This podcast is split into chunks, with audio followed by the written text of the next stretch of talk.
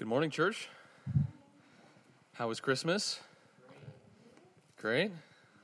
The rest of you, it was just a bummer? Or?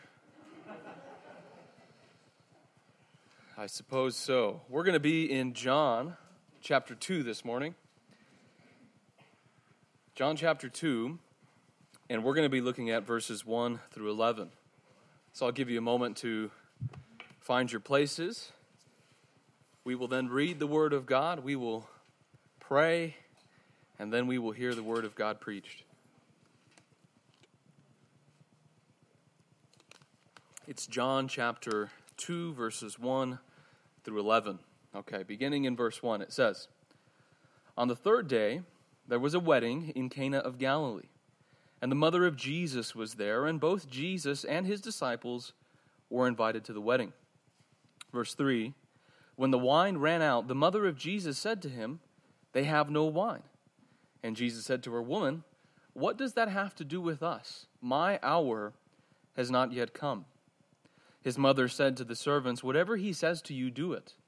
Now there were six stone water pots set there for the Jewish custom of purification, containing twenty or thirty gallons each. Verse 7 Jesus said to them, Fill the water pots with water. So they filled them up to the brim. And he said to them, Draw some out now and take it to the head waiter. So they took, so they took it to him. When the head waiter tasted the water, which had become wine, and did not know where it came from, but the servants who had drawn the water knew, the head waiter called the bridegroom and said to him, Every man serves the good wine first, but when the people have drunk freely, then he serves the poorer wine, but you have kept the good wine until now. This beginning of his signs Jesus did in Cana of Galilee and manifested his glory, and his disciples believed him. Let's pray. Heavenly Father, we are grateful this morning for the opportunity to be together as one body, the opportunity, Lord, to assemble and to be addressed by your word. We know, Lord, that your word is not something trapped in the past, written by authors who were motivated by whatever purposes, but it's the word of God. It's living and active, sharper than any two edged sword, and it pierces us to the deepest parts of our being. And we ask this morning that as your word goes forth, that we would hear from you, Lord that your word would do the work that only it can do in our lives, which is to transform and to change. But we know, Lord, that your word does not profit unless it's mingled with faith. And so we ask as well, Lord, that you would give us faith, that we'd hear these words, not as the word of men, but what they really are, the word of God. And that as a result, they would profit, mingled with faith, that it would bear fruit in our lives. Father, we seek to draw near to you through your Son Jesus in the Holy Spirit. As we do so now, Lord, draw near to us. Open our hearts. Speak to us, Father. We love you. We ask these things in Jesus' name. Amen. Amen. So, after Advent comes Epiphany on the church calendar. And if you look up the word Epiphany in the dictionary, you'll find that it means one, a usually sudden manifestation or perception of the essential nature or meaning of something. So we'll say, Oh, I had an epiphany when we finally understand. Or two, an appearance or manifestation, especially of a divine being. And so those definitions help us to understand the purpose of this mini season, Epiphany, on the heels of Advent. Epiphany is all about the manifestation of Jesus' glory. As John chapter 1 verse 14, the word the verse we just read says, "The word became flesh and dwelt among us, and we saw his glory." Glory as of the only begotten from the Father, full of grace and truth.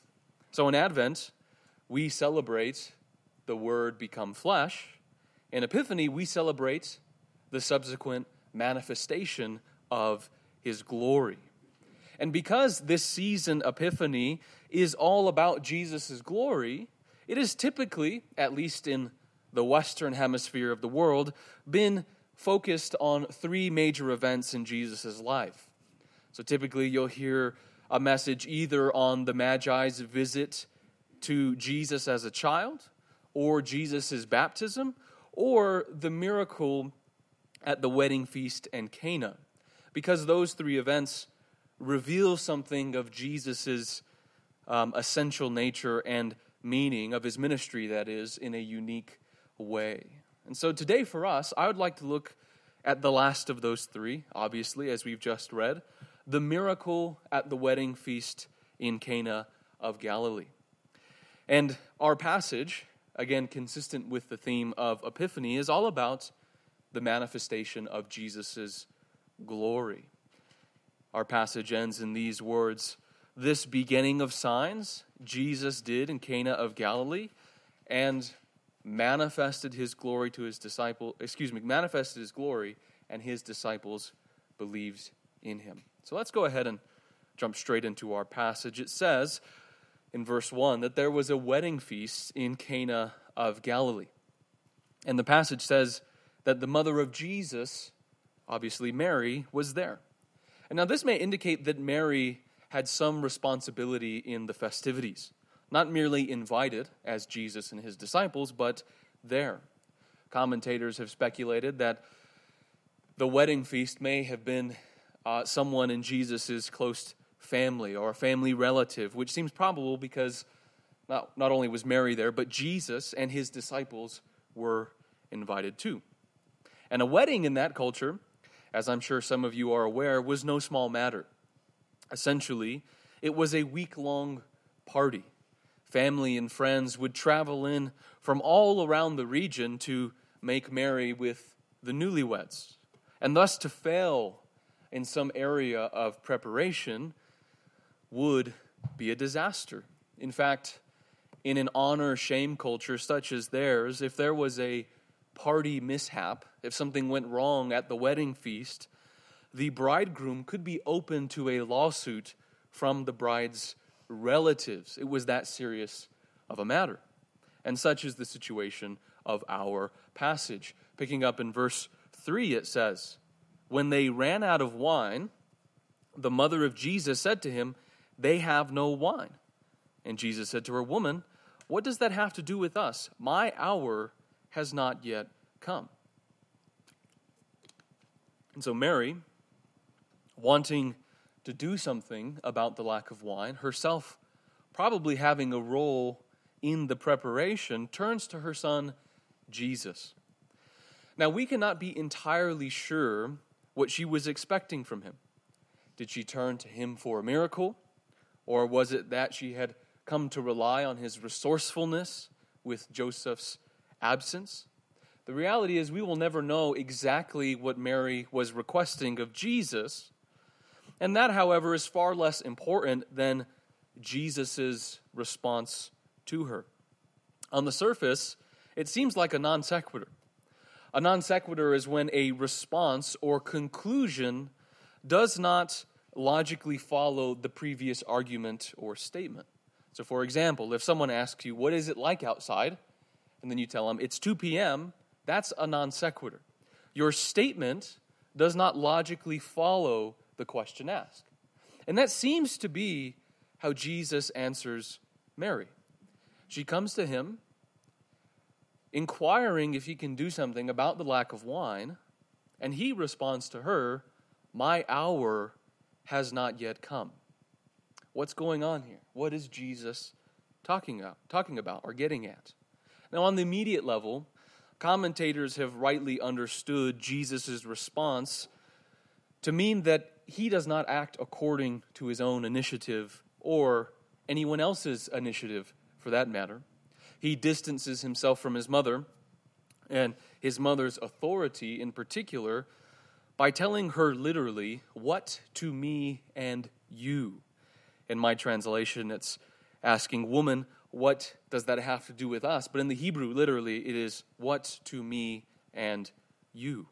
It's a Hebrew idiom that translators have trouble um, translating. The only time it's found in the New Testament um, is on the lips of a demon. The only other time it's found in the New Testament. Their scholars have translated it, What business do we have with each other, Jesus of Nazareth? And so the idea is something like we, what do we have in common with each other? Um, what do we have between you and I? So it's not necessarily a rude thing for Jesus to say to his mother, but it certainly is abrupt. And I think the NIV gets the sense across well when it says, Woman, why do you involve me? What, what do I have? What, what part in this is there for me? And again, the idea conveyed is that as Jesus embarks on his public ministry, there is no longer, excuse me, he is no longer subject to Mary's authority or anyone else's. But now, he's entirely committed to the Father's will. As he will say later on, I can do nothing on my own initiative, meaning I don't act according to my own will. I don't do as I please, but instead, he says, I do not seek my own will, but the will of him who sent me. So Jesus says, My hour is not yet come. Don't, don't necessarily make me force my hand right now. I'm acting according to the Father's timetable, and he's changing his relationship to his mother Mary. So that interpretation is right, but there's more to it than that. Jesus responds to Mary saying, My hour has not yet come. Now, hour in the Gospel of John is not a generic term that merely refers to Jesus' ministry, but a specific term that refers to his death and resurrection. Let me take, take you through a few usage, uh, uses of this in the Gospel of John. John chapter 7, verse 30, it says, So they were seeking to seize him, and no man laid hands on him because his hour had not yet come. So they were seeking to arrest Jesus. They wanted to capture him as he was teaching, but John tells us they didn't because his hour, the time for his arrest, trial, and crucifixion, had not yet come. Again, John 13, 1. He tells us, Now before the feast of the Passover, Jesus, knowing that his hour had come, that he would depart out of this world to the Father, having loved his own who were in the world, he loved them to the end. Here, Jesus' hour is associated with his departure from the world, his death, resurrection, and ultimately his ascension back to the Father from whom he came. And then lastly, John 17, verse 1, it says, Jesus spoke these things, and lifting up his head, his eyes to heaven, he said, Father, the hour has come, glorify your Son, that the Son may glorify you. He says, The hour has come. He prayed this in the Garden of Gethsemane moments before he would be arrested, ultimately tried, and crucified. So, this understanding of what the hour means in the Gospel of John, it in fact makes Jesus' response all the more strange. Again, Mary comes to Jesus seeking to get more wine, and Jesus is speaking and thinking about his death and resurrection. We need more wine. And he responds to her, My hour has not yet come. So it seems, some way, somehow, the miracle is about more than just the servant's faith and the bridegroom being saved from humiliation. Instead, it is about the meaning of Jesus' death and resurrection. Consider that Jesus essentially refuses Mary's request and then acquiesces. And that tells us something about the sign, doesn't it? His hour has not yet come. That's the first thing to be said. And yet, Jesus has the power to anticipate his hour in a mysterious sign. And this is further evidenced by the Apostle John's words in verse 1. It says, on the third day, there was a wedding in Cana of Galilee, and the mother of Jesus was there. Now, commentators have noticed that it's not quite clear what previous date the time reference, the third day, refers to. The gospel, uh, the first chapter of the Gospel of John has a rather clunky chronology, and there's these time references, and they can't quite figure out what the third day refers to. It comes in out of the blue so to speak. And I don't think that's accidental, because just later on in the narrative, the number three comes up again. This is John chapter 2, verses 18 and 19. It says, The Jews said to him, What sign do you show us as your authority for doing these things? Jesus answered them, Destroy this temple, and in three days I will raise it up. The three days is an overt reference to Jesus' resurrection from the dead. The temple of his body, the true dwelling place of God, will be lifted from the grave on the third day. So I don't think we're grasping at straws when we say that the Apostle John's time reference, the third day, can and ought to be interpreted symbolically as a testimony to the resurrection. And again, by now, we ought to expect this. Look at verse 11. John says, This beginning of signs Jesus did in Cana of Galilee and manifested his glory, and his disciples believed in him. Turning the turning of water into wine, St. John says, is not just a miracle, but a sign. And what's interesting is that in Matthew, Mark, Luke, there's a particular Greek word that is used for Jesus' miracles that is associated with power and authority that the Gospel of John does not use. He uses an entirely different Greek word for this purpose. It's a sign. Again, and that is, as all signs do, it points beyond itself to the reality. The bright yellow sign with a traffic light and a forward pointing arrow on it obviously is not the traffic light. Instead, it notifies us that one is coming.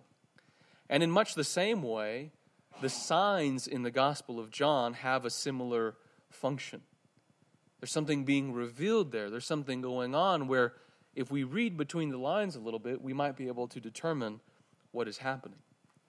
Therefore, all that said, in the sheer abundance and unprecedented, unprecedented quality of the water become wine, we learn something about Jesus' death and resurrection, about what he's come to do.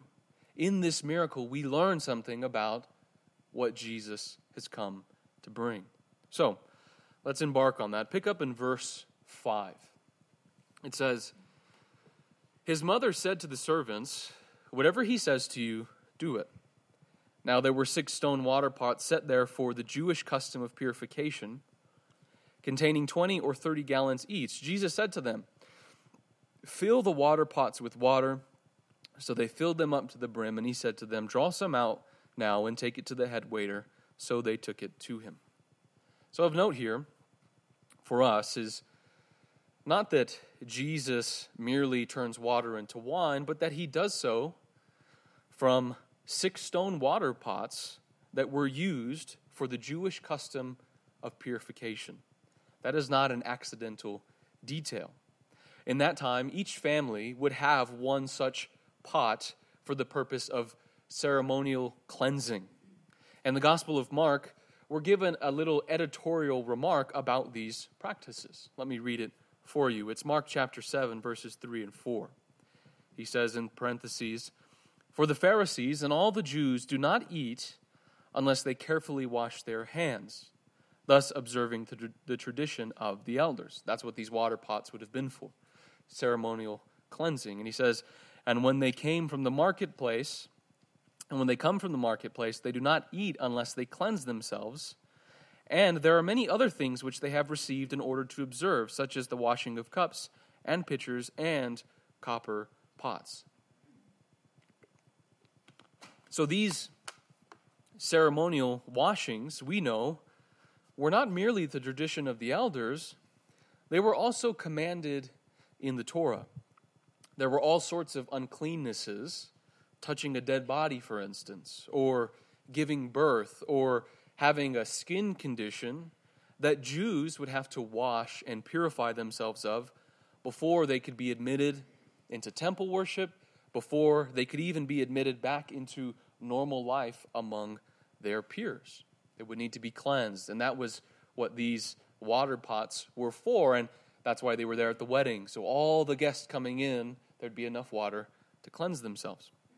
But we know, as did they, that these purification rituals were just that rituals. They were ceremonies of hope. The water, though it might remove outward contaminants, ultimately could not bring about true cleansing. Uh, it could not make one pure before God. In this sense, the six stone water pots used for, purica- for purification stand for the entire system of sacrifice in the Old Testament. Like the water used for ritual cleansing, the sacrifices and the offerings of the Old Covenant could not take away the stain of sin. They were, again, merely ceremonies, rituals of hope. Listen to what Hebrews chapter 10, verses 1 through 4 says. For the law, since it has only a shadow of the good things to come and not the very form of the things, can never, by the same sacrifices which they offer continually year by year, make perfect those who draw near. Otherwise, would they not have cleansed, or excuse me, would they not have ceased to be offered because the worshippers, having once been cleansed, would no longer have consciousness of sins? But in those sacrifices, there was a reminder of sins year by year, for it is impossible for the blood of bulls and goats to take away sins. So the law and all its accompanying institutions and practices, this unknown author of the letter of Hebrews says, is only a shadow of the good things to come. That is, the whole sacrificial system, with its multitude of sacrifices and offerings and cleansings was given in anticipation of Jesus' coming. It's a shadow to which Jesus is the reality. He would do what the law was unable to. He would offer himself up as a sacrifice for all sin for all time. It reminds us of Jesus' words of institution in the Gospel of Matthew. Matthew 26, verses 27 and 28 say, And when he had taken the cup and given thanks, he gave it to them, saying, Drink from it, all of you, for this is my blood of the covenant, which is poured out for many for the forgiveness of sins. So the cup, or the wine administered in the Lord's Supper, is symbolic and represents the shed blood of Jesus Christ that washes away our sins. And that, I believe, to go back to our passage, is what the transformation of water into wine depicts. The water of the old covenant was unable to bring about cleansing and moral purity before God. But the wine of the new covenant, Jesus' own blood, is able. Through his sacrifice, our sin, past, present, and future, is atoned for once for all. There doesn't need to be a continual sacrifice because Jesus' life and blood were sufficient. But again, notice there's more to it than that. Verse 7 it says, Jesus said to them, Fill the water pots with water. So they filled them up to the brim, and he said to them, Draw some out now and take it to the head waiter. So they took it to him. When the head waiter tasted the water, which had become wine, and did not know where it came from, but the servants who had drawn the water knew, the head waiter called the bridegroom and said to him, Every man serves the good wine first, and when the people have drunk freely, then he serves the poorer wine, but you have kept the good wine until now. At these wedding feasts, as our passage indicates, it was the custom of the family to serve the good wine first, which was very expensive in that culture, and then the poorer, poorer wine later after everyone had drunk their fill. But tasting the water which had become wine, the head waiter could not believe it. He called over the bridegroom and he said to him, You have kept the good wine until now. And that really is one of my favorite phrases in all the scripture. You have kept the good wine until now. And that is because, interpreted with all this symbolic meaning that John infuses into the passage. The good wine the good wine is the wine that Jesus Christ brings. And so, to understand what this means in its fullness, we have to understand the function of wine within the biblical narrative. So, in certain streams of Christianity, wine and alcohol have a bit of a bad rap. Right? I came from a tradition where the consumption of alcohol was strictly forbidden. We'd actually get in trouble if we did. But the scriptures do not share that outlook. To be sure, they do condemn drunkenness and a boozy lifestyle. That's not in question.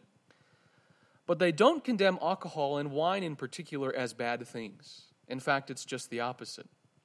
Psalm 104 is a celebration and thanksgiving of God's fatherly care over the world that he created. The psalmist glories in God's provision for the creatures of the earth. He says, and he rejoices in the fact that the Lord gives water to quench the thirst of the beasts and the wild donkeys. He causes the grass to grow for the cattle. He gives the high mountains for the wild goats and the branches for the birds of the heavens. He paints this beautiful picture of God's abundant provision for creation. The psalmist rejoices.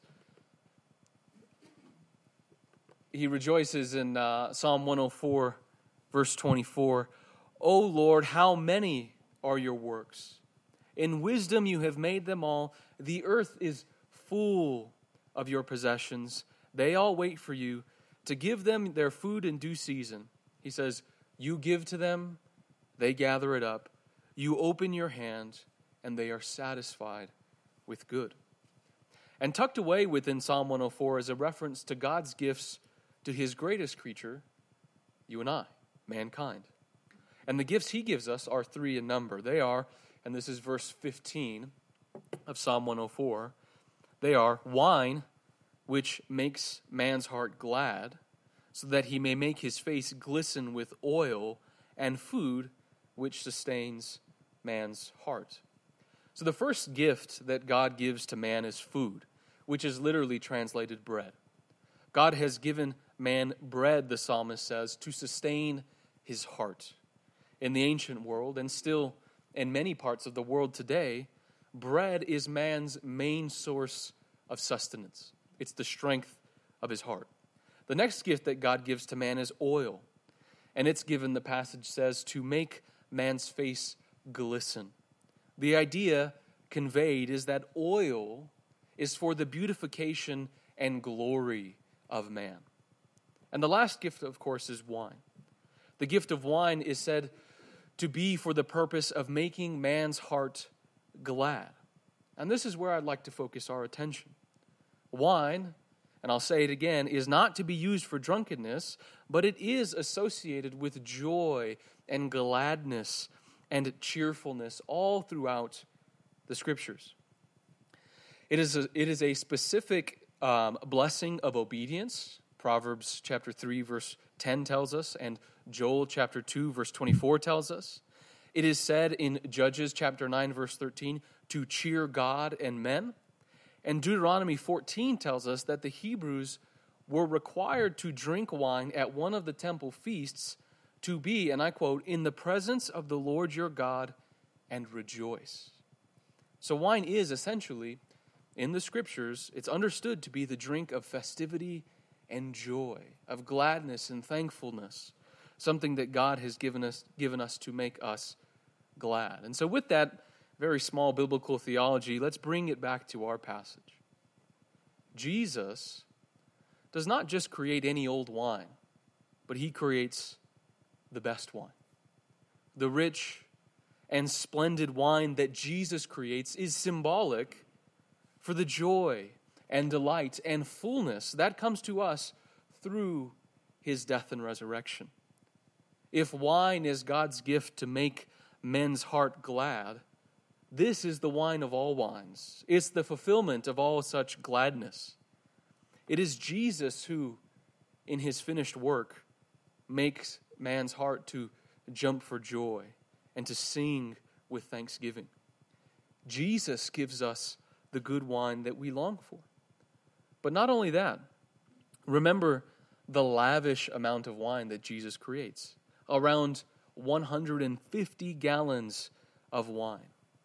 It is reminiscent of the Old Testament prophecies about the coming messianic age. There are very many of them, but I'd like to read to you this one from Amos chapter 9, verses 13 and 15. It says, Behold, days are coming, declares the Lord, when the plowman will overtake the reaper, and the treader of grapes him who sows seed, when the mountains will drip sweet wine, and the hills will be dissolved. And I will restore the captivity of my people Israel and they will rebuild the ruined cities and live in them. They will also plant vineyards and drink their wine, and the gardens and eat their fruit, and make gardens and eat their fruit. I will also plant them on their land, and they will not again be rooted out from their land, which I have given them, says the Lord your God. And so Jesus' miracle, on one hand, the incomparable quality of the wine, on the other, the extravagant quantity of the wine, fulfills these words and points to a time when they will be fulfilled completely in the kingdom of God. It speaks of the abundance and the joy and the just outright gladness at God's provision and blessing. And so, this, turning water into wine, is the glory that is revealed in the sign. It is the glory of the Lord who comes to make our lives and our hearts overflow with His joy and with His love, with celebration and with gladness. Jesus brings the good wine in the work that He's come to do. He makes our hearts glad. And now, this passage, as we wind down with some application, is full of devotional insight. There's so much here that can be applied to our lives when we think about the fact that it's Jesus who truly brings goodness and joy to our lives. But let me just say two things. And the first is simply that as people who claim this Jesus as Lord, the Jesus who turns water into wine, our lives should be characterized by great joy. And I don't say that as a commandment, right? As another thing for you to do you must be joyful, but rather as an inevitable consequence of our union with Jesus Christ. As the recipients of his gracious work on our behalf, the forgiveness of sins, the promise of the kingdom, how can we not know the gladness and the joy that he brings? And I don't mean that we should know the Lord's goodness in a merely intellectual way or on paper, but instead, I mean that we should know the Lord's goodness in an, in an uh, experiential way. The scriptures do not tell us to understand and comprehend that the Lord is good, but they tell us to taste and see that the Lord is good. Not to understand, not to merely comprehend in your brain, but to experience the Lord's goodness in your life. Right? It's one thing to know the intricacies of what makes a good wine the balance of acidity and sweetness, the proper alcohol content, and etc., etc., whatever it takes. But it's another thing entirely to sit around the table with loved ones and actually enjoy a glass of wine. The point is, it's one thing to intellectually know that the Lord is good, but it's another thing altogether to experience his goodness. And that's what the passage invites us to when it says Jesus created this extravagantly good and lavish wine. It speaks of his presence in our life, the work of his salvation being offered to us. Listen, knowledge is good, but knowledge must be accompanied by faith. Knowledge is good, but knowledge must be accompanied by faith. Because it's often faith that brings us out of the realm of mere knowledge and translates that knowledge into experience. Right? I can tell you all day about the goodness of the Lord till I'm blue in the face. But until your faith rises to meet the truth of those words, you will never taste the Lord's goodness. It will remain an abstract thing, It will remain something you read on paper, but not something you experience in your own life until your faith rises to meet those words. So you might know the forgiveness of sins, right? Y- yeah, I know I'm forgiven. Thank you, Lord. I'm glad for that. But do you believe in it so as to rejoice in it? Believe truly that God has wiped away your sins and does not hold them against you, and that there is peace with God. Because when one believes that, it brings rejoicing. Blessed is he to whom the Lord does not impute iniquity. When you believe it, it becomes real. Again, you might know the glory that awaits you, that God is destined for those who love him. Yet, do you believe it so as to hope in it? Do you believe it so that it actually becomes a source of joy in your life, a source of perseverance and courage, knowing what's awaiting? There's a difference between merely knowing and believing. Are the truths of the Christian faith merely facts rattling around in your brain, or sources of power that animate your entire life? That's the difference between merely knowledge and knowledge accompanied by faith. So, what wine are we drinking? The world's wine? Is that where we're finding our joy and happiness, or in the Lord's wine? Now, the second application I want to make is, is equally as straightforward, and it's to remember that it is Jesus who is the good wine. Remember, this is symbolic. The passage is symbolic. It, it communicates what's happening in Jesus' death and resurrection, right? Uh, what, what takes place there. And there are many blessings in salvation, too many to number. But the greatest blessing of salvation, without a doubt, is fellowship with God through Jesus Christ in the Holy Spirit. That's the culmination of salvation, to know God. Jesus says, John 17, 3, uh, this is eternal life, that you may know the one true God and Jesus Christ, whom he sent. That is our reward. That is what the Lord has prepared for us. And so, Jesus, whatever this good wine is, it's Him. He is the good wine. And it reminds me of Augustine's famous line. This has come down to us throughout the ages. It was written in the fourth century, fifth century, excuse me. He says, Thou hast made us for thyself, O Lord and our heart is restless until it rests in thee. You have made us for yourself, O Lord, and our heart is restless until it rests in you. And the principle behind that is quite simple God has made us to know Him. That's our happiness, that's our greatest joy. And every person, whether they know it or not, is on a hunt to be reunited with God. And that's something we have to understand about ourselves. No one pursues evil for the sake of evil as an end in itself. Instead, we always pursue that which we think is good for ourselves. We're always after that which is good. Now, the logic behind this is explicit in the second commandment, in the commandment to love your neighbor. How exactly is one to fulfill that commandment? the passage says, by loving your neighbor as yourself. Implied in there is that we implicitly love ourselves, that it's ingrained into our nature. And the examples that seem to stand in contradiction to this, in fact, prove it. Think about a person who tragically takes their life. Ultimately, why are they doing that? A lot of the time, it's in hopes to find something better to find rest, to find freedom, to find escape. It's hardwired into our nature to seek that which is good for ourselves. The trouble, the trouble is that we don't know what's good for us. We don't know what makes for our good. We are estranged, estranged from God, the good which we were created for. Thus, each one of us is destined to wander the earth as Augustine says, restless until, uh, or excuse me, restless, longing, groping after something to bring us the happiness we desperately long for. Uh, a novelist in the 1940s once said, The young man who rings the bell at a brothel is unconsciously looking for God.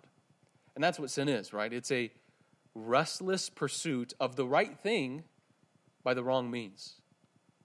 When we go and we pursue sin or we pursue something that we know is wrong, there's something that in us that propels us there that we think is going to bring us good and happiness. Sin is pursuing the right thing, our own good, by the wrong means. And so each person is after God. They just don't know it's Him that they want. And so, to bring this to a conclusion, in all our wayward wandering for happiness, looking for love in all the wrong places, so to speak, we must remember that Jesus is the good wine that we're after. He's what we truly want, what our hearts long for. Our heart is restless until it rests in thee, in thee. But we often don't recognize Jesus, our Lord, as that. Because our vision is obscured and distorted by sin and the devil, he who is the very reason for our salvation often looks like the very enemy of our happiness and joy. The one who truly will bring us happiness is the one ultimately who we think is out to block our happiness and to stop us with all his commands. And so it's the fight of faith to see Jesus as he truly is, that it is he who we are after. And so the last exhortation yes, taste and see that the Lord is good, but remember it's ultimately the Lord who is the greatest good. All these other things fail and crumble in our hands. He's the one joy that cannot be taken away from us.